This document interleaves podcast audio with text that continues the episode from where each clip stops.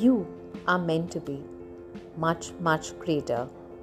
Michelangelo was walking around the market where marble was sold. He saw a great stone. The owner said, If you want the stone, take it for free. Twelve years, no one even asked about him.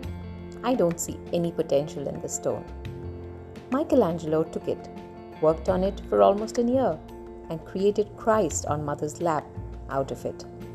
He then invited that shop owner. The owner couldn't believe his eyes. He said, Where did you get this wonderful marble? Don't you recognize it? This is the same ugly stone that has been waiting for in your store for 12 years.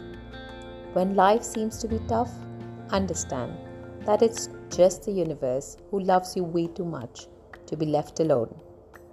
Life can't let you remain the way you are at this moment because you're meant to be someone much greater. In these difficult moments, when your will is tested, the universe literally gives you an opportunity to grow into something really magnificent. Realize your full potential now.